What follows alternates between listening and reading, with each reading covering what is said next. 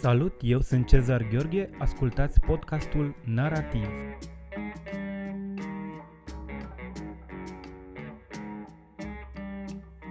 Astăzi la podcastul Narativ vorbim cu scriitorul portughez José Luís Peixoto.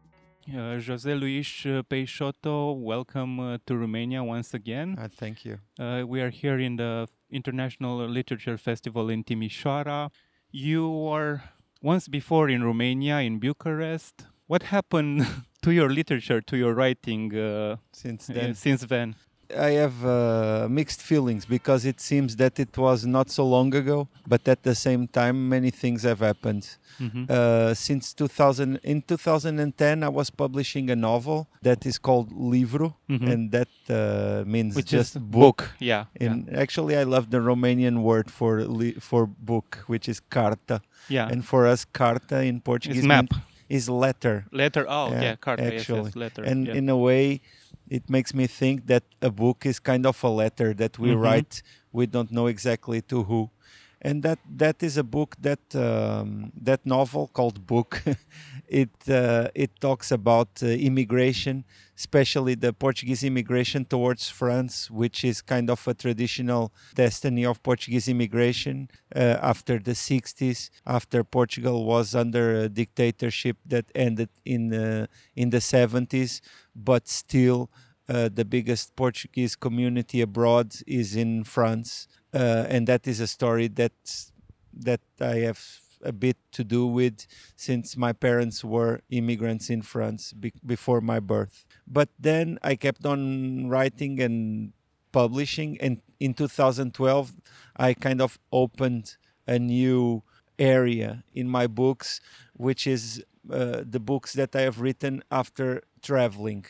And in two thousand twelve I published a book Uh, about my travels to North Korea, a very unusual country. I mean, of course, it's very present in the news and people talk about it. But actually, when I went there in two thousand twelve, uh, it was a surprise for a lot of people that follow my work, because it was completely different from everything that I have written before that.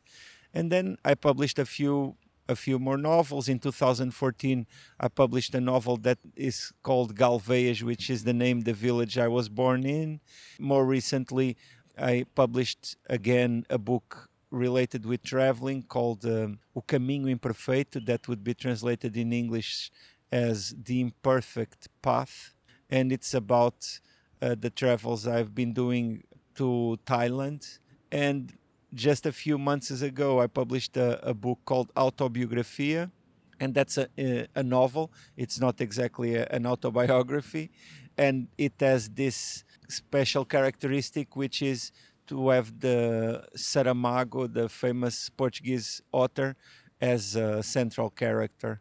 Uh, but it's a novel that has a lot of uh, special elements on it, some related with reality, as the title suggests, but it's a novel, it's a fictional uh, text. So uh, we will actually come back to uh, the novel you're writing uh, on now, but uh, you are mostly known uh, to the Romanian readers through the novel uh, Blank Gaze yes. and uh, The Piano Cemetery, which yes. were both uh, translated in Polirom uh, publishing house. But before uh, those novels, you actually uh, published poetry. How did you start uh, writing prose after you published poetry? Was this a conscious decision, or you just approach a text unconsciously and it's not up to you to decide what it is, what genre it is, uh, what type of text it is? Well, it, it all happened very naturally. I started writing poetry when I was a teenager, which is very common. A lot of teenagers feel attracted towards poetry. And I think there are some reasons for that, because uh, poetry has a number of characteristics that are very appealing for that age. By one hand, poetry is uh, is a genre made of uh, freedom and made without boundaries. With is is a genre of experimentation, and also it's a genre that um, is very useful to to to try to give form to feelings and to experiences that, of course, teenagers are living very vividly. But then, after a few years, uh, this poetry started little by little finding um, its way into prose. Actually, there is a, a little, little book that was my, the first book that I ever published. Um, and I published that book in the year two thousand, which was actually translated into Romanian and published in a very small print. Uh, the Romanian title is Mi-ai murit. Uh, Moreste me, the, the Moreste me. Yes, the yes, yes. And Mi-ai murit. Mi-ai murit. And, and that book is very important for me. And in, in these terms, it's the book that makes this transition, because it's very difficult to classify the text in terms of uh, genre, because it's not exactly a short story or a novel, and the language is very close to, to what is expected from poetry language, but it's it's a prose text, and I, I don't consider it poetry, even though it has this this language. And, and that text kind of was the, the bridge between poetry and prose. And after that, I started doing some experiments with prose, and that's when I wrote my first novel, uh, this one called Blank Gaze. Blank Gaze. I think that in Portugal, maybe that also happens in other countries, but in Portugal there is such a strong tradition in terms of poetry that it's a big temptation to to write into that uh, tone and into that genre. A lot of uh, novelists and fiction writers have uh, poetry published. I can understand that uh, my my novels carry a bit that language, but I have to say that, in, especially being read here in Romania, that is a lot of uh, that's the responsibility of the translator, who did a very good job to keep that that language into into Romanian. But um, I, I don't feel the need to, to choose. Sometimes some ideas, some visions come in, in the form of a, of a poem, and, and that's how I write them. Some others, they need the, the, the space that prose gives you. Talking about uh, this tradition uh, of poetry being so influential for writers in uh, Portugal, would you say there is this heritage, this Uh, very strong influence that Pessoa brings, of course, uh, to to to literature? Well, Saramago, he has this novel called uh, The Year of the Death of Ricardo Reis, which yeah. is uh, directly connected with uh, Pessoa's Pessoa, work. Yeah. Uh, Antunes, he sometimes denies this influence and he refuses it, but I'm not so sure that he can completely put it aside, because I feel that uh, Fernando Pessoa is like uh, this big monument that we have on uh, Portuguese language, and it's very difficult to write in Portuguese ignoring that uh, legacy. Fernando Pessoa's work is so rich and is so vast uh, that is, it's really a strong influence on, on Portuguese culture, especially if you write, because uh, it doesn't matter if you write poetry or prose. The works yeah. of Pessoa uh, still echo in, in our language. Uh, but of course, uh, that doesn't mean that we are all following the same path. Yeah. That just means that we have to take it in consideration, and it's it's one element that we consider. But um, personally, I think that uh, Pessoa is uh, very contemporary, and it's he is read today. There are even some expressions that we commonly use that come from his work. Sometimes people quote Pessoa without even knowing that they're quoting Pessoa. That's mm-hmm. how, how rooted he is in uh, Portuguese culture. So coming back now to your first novel, to Blank Gaze. So there's quite a lot of uh, influence of uh, myth and uh, even biblical allegories uh, mm-hmm. uh, in that novel. Was that a writer's understanding of such stories? I wouldn't imagine you are a very, very religious person. So what was the role that uh, this type of myths played uh, in writing that novel? I feel that uh, religion is a very interesting uh, subject, and I feel that uh, religion in a country as Portugal gives you a level of understanding of the culture that is very interesting, because Catholic religion in Portugal is a kind of um, pattern, a moral pattern of the society, even for people that don't follow religion very closely. There are some values that were born in in this way of perceiving the world.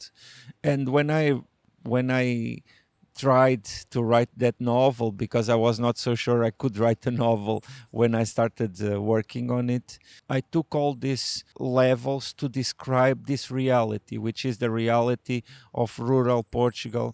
And that's a reality that is very close to me, because I was born in the interior of Portugal, in a small village. And and I knew that reality very well, but I felt that it would need, I would need some, um, some metaphors, some uh, elements that would help me to, to give form to several dimensions of, of this uh, reality. And those dimensions were this this moral morality, uh, which can be very easily criticized because sometimes it's very conservative, but also this um, this kind of fictional world. Mm-hmm. Does the magic realism come from uh, rural rural beliefs? Yes, I think it has a bit to do with that. Even though I think that this uh, more than magical is a bit like mythological. Mythological, yeah. In the sense that um, these characters that have these uh, capacities that are not completely realistic, they they are kind of metaphors of other attributes that are very real. If, for example, we have the devil as a character, but if we just understand the devil not in a literal way, but as a a negative or bad, bad, it's not, it's a very simple, but as a negative character, we can easily find connections with with reality. Was uh, the novel by uh, Juan Rulfo, Pedro Páramo, an influence? Because I found a, a familiar pattern. For me, it's very interesting, because um, the first time that I ever heard about that novel and about that author was after yeah. writing my novel. But then, uh, of course, I, I went to look for it, and I, I read it afterwards, and I uh, was very impressed. It, it's a novel that I feel very flattered that, to be mentioned while talking about my novel, even though, of course, there are many differences. It's it's very interesting. It's not stylistically, but the atmosphere there in mm-hmm. that in that world, in that rural world, yes, is is somewhat familiar to me, and it, it takes me to Pedro Páramo. Yes, no, it's very, it's very interesting. Even for me, it's very strong. The fact that this novel is as an edi- a Mexican ed- edition by a publisher from Jalisco, which is the the the province, the region of uh, Juan Rulfo, mm-hmm. and I had the chance for several times to be there. I was even in the in the place where Juan Rulfo was born, and to to see people from this area comparing the novel with uh, Juan Rulfo, and uh, and and fi- and for me personally to witness how people identify, it's amazing, because uh, it goes beyond my my intentions, it goes beyond me, and it just shows me that uh, literature as a a way of of its own. It goes on on it goes on on ways that are not completely controlled by the author. Coming uh, to to the second novel that was translated in Romania, The Piano Cemetery, that was a more experimental novel on mm-hmm. your part. So we have the two narratives which intersect, mm-hmm. and it's uh, there is a sense that the narrative of the runner never really stops. Yes. it's just uh, interrupted by the other narrative. And you, you, you, you have the sense that the narrative, the, the runner, is like a uninterrupted flow. So was that a conscious thing? Did you want to invent a new way of storytelling? This uh, this novel has this very unusual structure, and I feel that um, to I, I love to work on structure, and mm-hmm. uh, all my books have a specific structure that is not repeated. I mean, all so far, all my books have uh, a unique structure. I, I, I haven't written two books with the same uh, organization so far.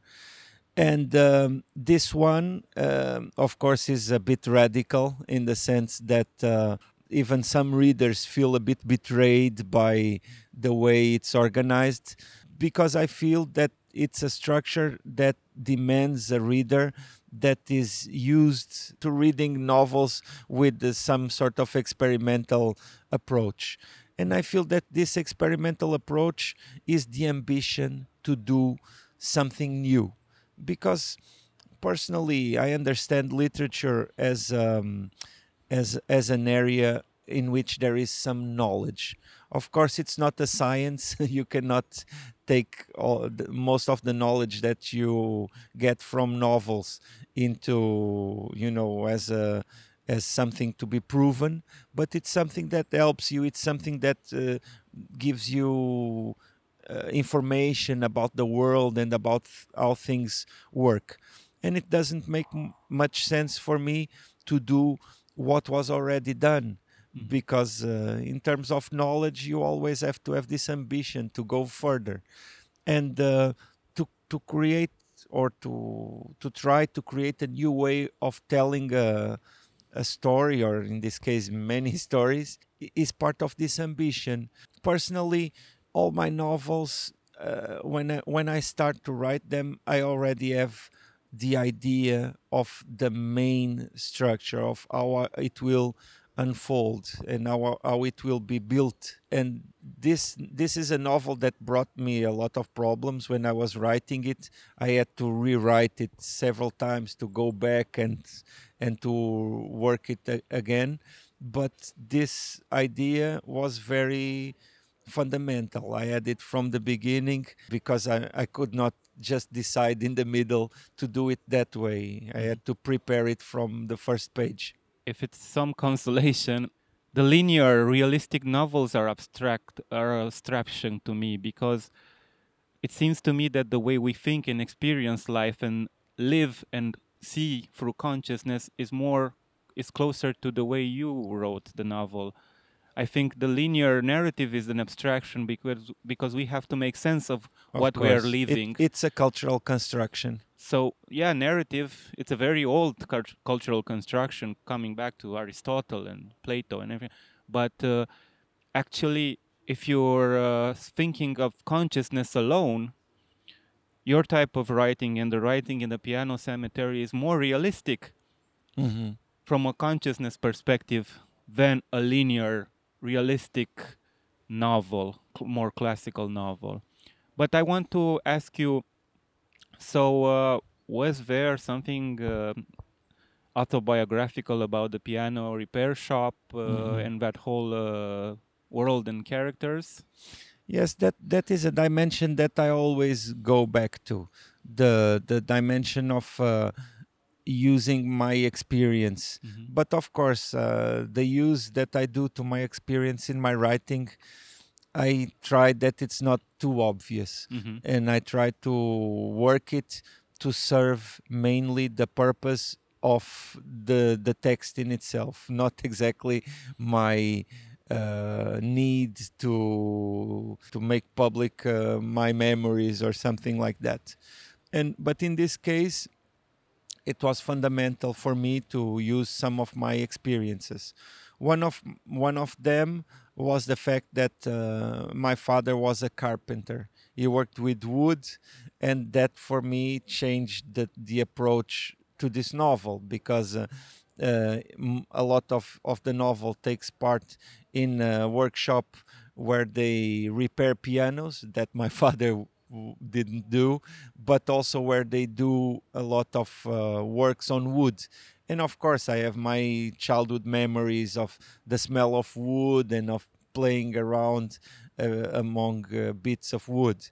Uh, also, the fundamental idea for this novel, uh, th- the first idea that I ever had for this novel is uh, described in the first chapter, which is this death uh, simultaneous to a birth. And that is very um, conceptual to the whole novel, and that is kind of the reason for the whole structure of the novel.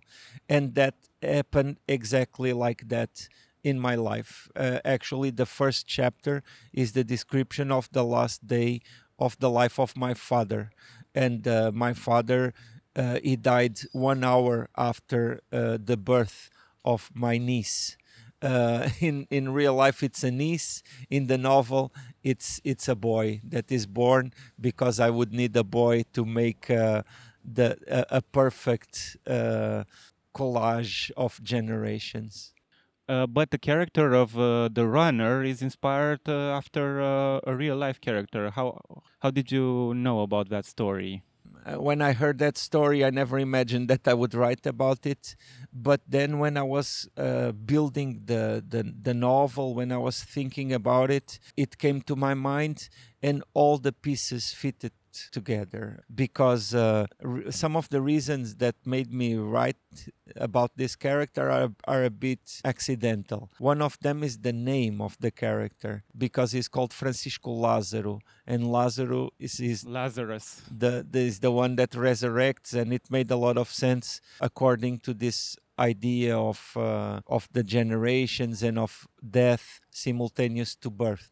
Then also, the fact that he, he, he was a marathon runner gave me this metaphor of running a marathon, which is so close to life. Also, the fact that he represented uh, Portugal in the Olympics, and I feel that there is also here a lot of uh, elements that are connected with uh, Portuguese culture and reality Uh, in a very intimate level. All this made me take this this character and use it in the novel, even though I I only use the character partially. I mean, I only use the story of this uh, historical figure partially, because um, I had to give up of, on some of his incredible uh, stories, because they did not fit what was the center of the the novel, which was this moment of death and rebirth. Uh, mm-hmm. And and also, sorry to interrupt, also the the architecture of this family, yeah, which yeah, is very important. Yes. Is that central to all your books? Family, death and rebirth? You found you find yourself coming back to, to these uh, yes. topics and themes. Well, I, I feel that the topics that one goes back to, even in not uh, completely consciously, has to do with these subjects that we haven't completely solved. And uh, I think probably death, uh, rebirth and family are a few th- are, are themes that will always be present for me. So far, uh, especially family, even though through different perspectives, has always been present. But it's very interesting that this so this specific aspect of the death of the father uh, and and the relationship between father and son, the relationship between generations, that has always been present, even in books that sometimes could be a bit uh, distant from this uh, this subject. So you spoke a little bit uh, y- yesterday. Uh... Uh, evening in the festival about uh, your book uh, Galveias, mm-hmm. which was uh, the the name of the village that you were born in. Uh, was it hard to write about something which is so familiar uh, to your childhood and to your adolescence? Oh, well, uh, it's interesting because this novel in in a certain way is a bit the opposite of uh, Blank Gaze, mm-hmm. because this uh, reality was already present from the beginning, from my first novel, when I was writing about a village unnamed with characters also a bit unnamed, because when when they have names, they have biblical names which are a universal, bit universal. Yeah. And this novel, it's uh, in a, in this aspect a complete opposite, because it starts with this title, which is the concrete, objective name of this village, which is a very specific place, and it exists. It's always yeah. very important to say that it exists, that it's not an ab- abstraction, that at the same time that we are here, there are people there. And also all the characters, they are named. After the first uh, chapter, there are like dozens of names being mentioned, and the names of the streets and the names of everything are very concrete and are always um, mentioned. That brought a lot of difference f- for the text, because of my personal relationship with those names and because of my my identification with with those names. Um, for me, for example, Uh, it would be easier to do certain affirmations without mentioning the name of the place. Because if I, if I say the name of the place in a sentence, then certain affirmations are much more difficult to do, mm-hmm. if if they are negative, for example. Yeah. But of course, I had to deal with both sides, because otherwise I would end up with an unrealistic place, and that was not the proposal. Actually, my proposal would be to make as much as possible the suggestion of a real place, of a real village of one thousand people in in a text. Of course, the text is always a, a metaphor of this reality. It the characters are always suggestion of not only people, but sometimes groups of people. But that's what that was what I was trying to do. And that was very challenging. But also, you know, the biggest challenges are also most times the biggest rewards. And so after five years of having it published and read, and uh, I'm, I'm very proud that I did that novel. Did you get a chance to talk to the people there and what they thought of the book? Uh, did they happen to read it or well, and have an opinion about it? I have to confess that uh, I haven't searched about those opinions, because uh, I feel that uh, I feel a bit shy to yeah. to to you know to confront these opinions uh, directly. But I of course I had some feedback, and uh, it's interesting that a lot of feedback concerns the autobiographical aspects of the novel, because one thing that is interesting about this novel is that it mixes Uh, a lot of um, known facts and known histories, sometimes personal histories of this uh, reality, with others that are completely invented. And of course, some of these stories are known for such a small community uh, of one thousand people. So uh, people there, they sometimes they can make the difference between what actually happened and what's fictional. People that from outside, even of course Portuguese people from the village not so far, they don't know this information. And so I think that's the advantage of readers from Galveias, to know what's, to make the difference between what's fiction and what's um, so autobiographical. Okay, so speaking about uh what's real and what's not. Some say, would argue that it doesn't get more real than uh, North Korea, but that's a place that, uh, which, as you said, it's always on the news. It's always talked about from a political point of view. You went there five times and you wrote a, wrote a book about it, mm-hmm. which, as I understand, is more is very different from what you usually write. First of all, it's a non-fiction book, yes. if I can uh, yeah, understand yeah. correctly.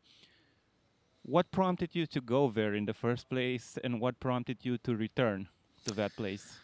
Oh, well, when uh, after I went there the first time, I never thought that I would return. The first time I went there, it was on the um, on the celebrations of the one hundredth birthday of uh, Kim Il Sung in mm-hmm. two thousand twelve.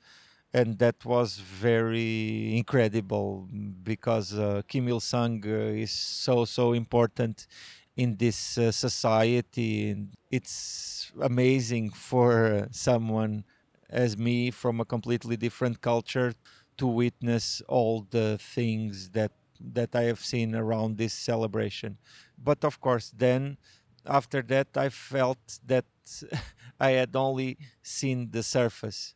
Even though that was about that was a trip that lasted about three weeks, which is a long time in North Korea. But I felt that I, I needed to know and understand a bit more.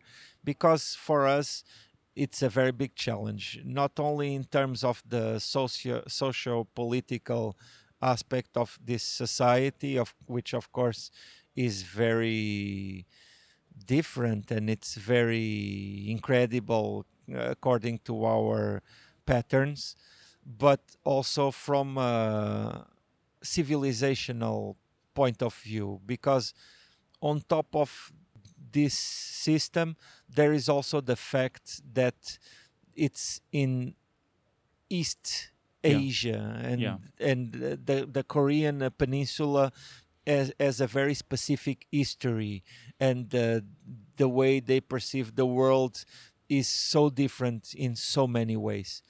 And so I, I also I have also visited uh, a few times uh, South Korea, and I have met uh, some people that some defectors of North Korea in South Korea, and uh, the result of all that is my perception of uh, of what's happening in in in that region.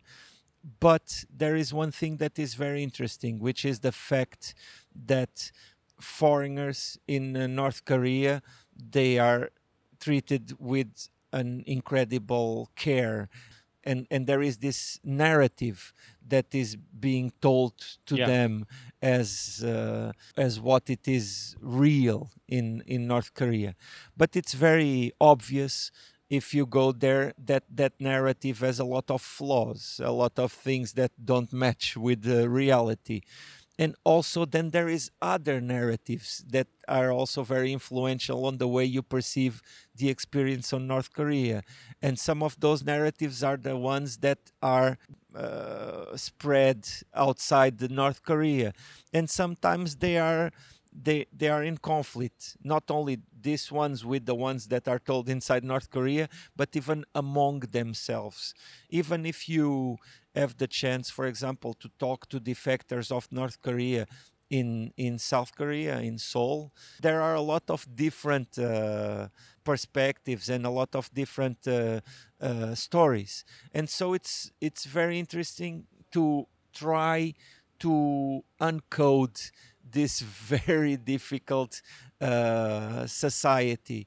Uh, of course, I, I, I don't have this um, ambition to f- be the one to fully bring the whole truth about North Korea, but still I tried to resist this temptation to, to speculate, because I feel that a lot of what is told about North Korea is uh, this speculation that is very easy to to do, because we don't know much, so we kind of interpret. Give us an example. So what is something uh, that uh, journalism, uh, t- television, political commentary does not tell us about North Korea? Well, one thing that is uh, very important and, and that is a bit difficult to... or sometimes it's easier to to go over it, is so simple as to realize that North Koreans are human beings. Uh, because in, in, in so many ways, North Koreans are different from us. They are different physically. They are different culturally. They uh, have different values. They have different ways of perceiving the world. And also they come from this reality that is almost impossible for us to understand today in two thousand nineteen, which is a reality with no access to information for North Koreans, for, I mean, almost all North Koreans. Everything that surrounds us would be amazing because they they live on this reality that is completely, that doesn't know anything from outside. Then, of course, there is one thing to consider, the difference between the reality in Pyongyang and the rest of the country. Sometimes we portray the system of uh, North Korea in a very, you know, in a way, but we forgive, we forget that the biggest victims of this system is twenty-four million people that live in, in this country. We are talking about a country with a lot of difficulties, with almost no uh, external communication, yeah. And even economically, products uh, don't go in the country. The the production of even of food is very limited. There there is data that we know from international organizations that is very worrying. Like the number of protein that is being consumed is very low. People get a lot of, you know, health problems. It's it's a very complicated issue. Also, it's an issue that nobody really seems to be interested in uh, in solving. South Korea is not really interested in merging with uh, North Korea because it would be economically very complicated. Very complicated yeah. Because the the the it's calculated that the the life uh, of an average North Korean it's seventy-five times less than uh, a South Korean. Also, North Korea does not have any rich, any natural richness. They don't have oil. They don't have, uh, I don't know, gold or diamonds. Yeah. So, so resources. It, it, it, yeah. it doesn't really interests uh, nobody. It's there is this nuclear uh, aspect, which is the, the I mean, the, this nuclear threat, which of course has to be taken seriously, even though. Uh, sometimes there are some reasons to believe that it's not as dangerous as it's it's more of a rhetorical threat than a real threat. But still, there is this twenty-four million people that live under this complete asphyxiation. On it's like twenty-four million hostages in their own country in yes, some way. Yes, of course, I think that... Uh, This reality can be understood in a country as Romania because uh, not so long ago Romania was under a very heavy uh, regimen. Also, it's similar to the the the last uh, years of the nineteen eighties in Romania, I especially with the the food aspect being so scarce. Uh, food being uh, scarce and uh, this type of closed society and. Lack of resources, like lack of heat, lack of but stuff I, like that. But I feel yeah. that regarding this issue, here in the West and in Europe, we have an incredibly um, selfish uh, approach because all it's always like, oh, there is this nuclear threat that will bring a lot of uh, destruction in the area and it will ruin world economy. And we forgot that there is twenty-four million people living in conditions that we find well West, unacceptable. We can argue that Western culture is a very self-absorbed culture and is mm-hmm. very uh, self-reflexive culture yes, yes. at the same time. You said, you also mentioned last night in the festival that now you're writing a book called Autobiography, or you mm. finished the I book. I finished. It was you published two book, months ago. In which, this is a novel, in which uh, Saramago, José Saramago, the writer, is a character. Mm-hmm. You also met the real Saramago, and uh, he was a person, he was a writer which was very important to you, especially when you were beginning to write. Mm-hmm. Is that hard to do, to take somebody who was a real influence in your life and try to to write a character based on him? Well, the, the, the challenge with Saramago was very big, especially because Saramago is still very present in Portuguese society. He, was, uh, he passed away in the year two thousand ten, but of course his works are still very well read, and uh, even his uh, social and political influence is still very visible because he was very active on that area. And he left a lot of um, of uh, strong passions. By one hand, people that support his views, and on the other hand, people that completely reject his views in Portuguese society. And for me, that was, of course, something that I could not completely take out of my head while I was writing the book, because I knew that this novel was supposed to be published and it was going to be read by a lot of people that... Um, That of that yeah, but have this strong is a, views this is on a fictional. Uh, this is a fiction book. It's, it's of course it's a not fi- a it's, it's non-fiction a, book. It's of course a fiction book, but it makes a lot of difference to use this name. And yeah, of course, yeah, even of course. though it's fictional, I take a lot of uh, his uh, characteristics. I mean, I I use Saramago as a character. Being Saramago, I don't. I hope that I did not make the character do things that Saramago wouldn't do on that. So that was the the proposal, to work with this fictional Saramago, of course, but fictional in a realistic way. That was very interesting. I mean, uh, personally, I had, as we spoke about Francisco Lázaro and other characters from my books, I had worked with uh, characters uh, that had a real... Uh, point of uh, a departure, but uh, Saramago, having all this close relation, uh, was uh, of course very special.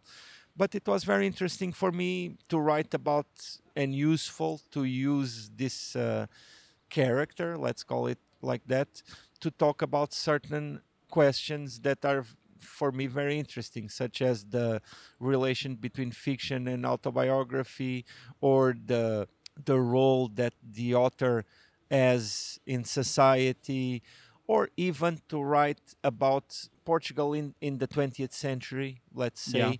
because the, the novel action takes place in the nineties, uh, in ninety-seven and ninety-eight, which was the year that Saramago won the Nobel Prize, and it has a lot of um, uh, episodes that take place throughout the life of Saramago. And Saramago was born in nineteen twenty-one, so it covers a lot of aspects of Portuguese history in the twentieth century. You wrote a book and you published a book called, called Autobiography. You said it's not really autobiogra- autobiographical, but still there is probably this ambition to take your life as a model somehow for the book, and then consider that a point of departure, right? So uh, what I want to ask you, when people say autobiographical, do you think they're referring to something very uh, exact? So this period from this year to this year, or is it somehow something more elusive, something more abstract? Because we can say this is me, this is, we can really say ever, this is my identity. We all know identity is not a fixed thing, mm-hmm. it's very mobile, it's very fluid. How do you stand on that point? Oh, well, personally, I feel that uh, sometimes there is a very simplistic uh, interpretation of this uh, idea of uh, autobiographical uh, approach. I think that it kind of uh, excites people to to yeah, yeah. to have this idea that it's real, that it really yeah, happened, yeah. that it was like that. But for me personally, I know that there is always fiction on uh, what is called autobiographical texts, and of course there is also uh, some uh, s- some. elements of fictional texts that are related with the with the specific perspective of the person who is telling them, or uh, but of but uh, so there is always autobiography in fiction, then there is always fiction in autobiography. Actually, I think it's like a coin that has both sides. One side does not exist without the other side. We cannot take just one side, because the other, one side of, of the coin just means that the other side also exists, even though when we are looking at one side, we tend uh, to imagine the other side. I'm looking at something on one side, and this uh, unconscious idea of the side that I'm not seeing. Uh, but uh, sometimes it can surprise us what's in the other side. Would you say, like Milan Kundera says, that a novel should only do what only a novel can do? It's, it's of course, a mistake to write a novel that wants to be a, a movie, or yeah. to write a novel that wants to be music. Because uh, in terms of expression, a novel has certain advantages over other genres, and certain disadvantages too. Uh, and we have to consider those characteristics to make them work in favor of what we are trying to express.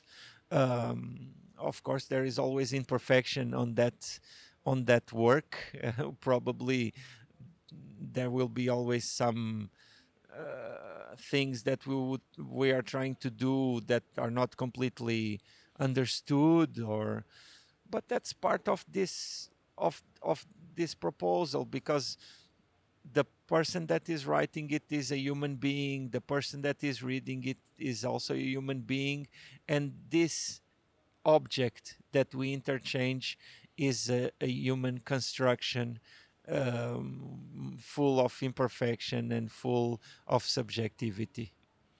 You also uh, had a collaboration with a with a band. Mm-hmm. What other mediums are you interested in? So there is music.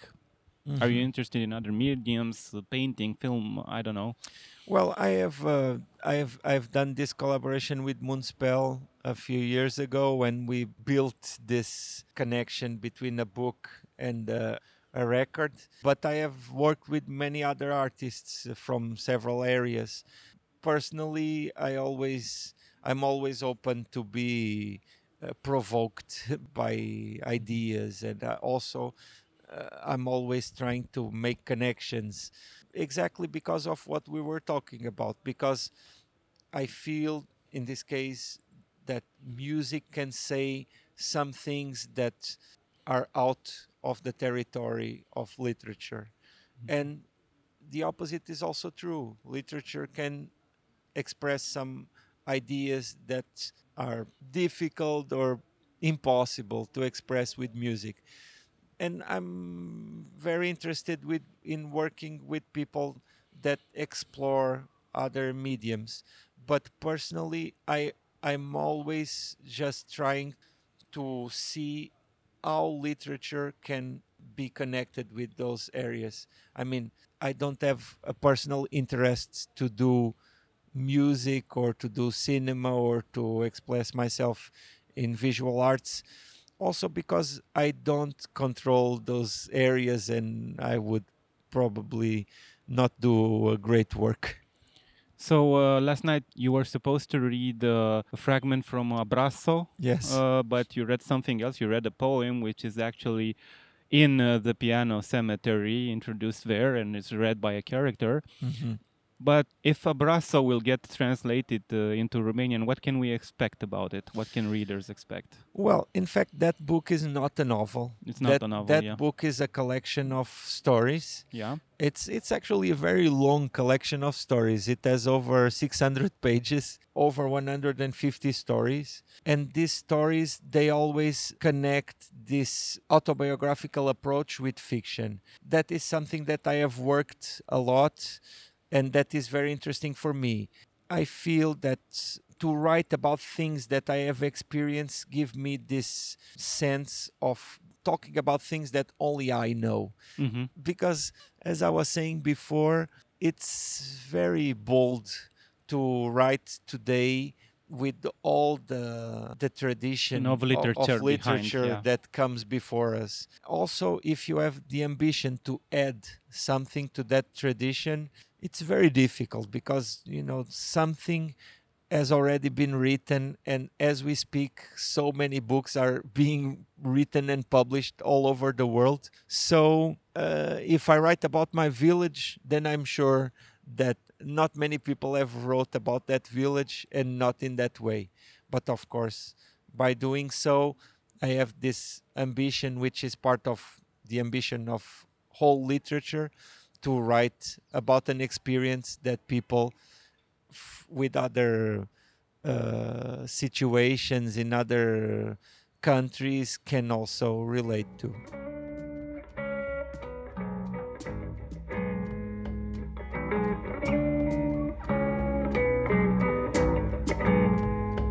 Ați ascultat podcastul Narativ. Eu sunt Cezar Gheorghe. Ne auzim săptămâna viitoare.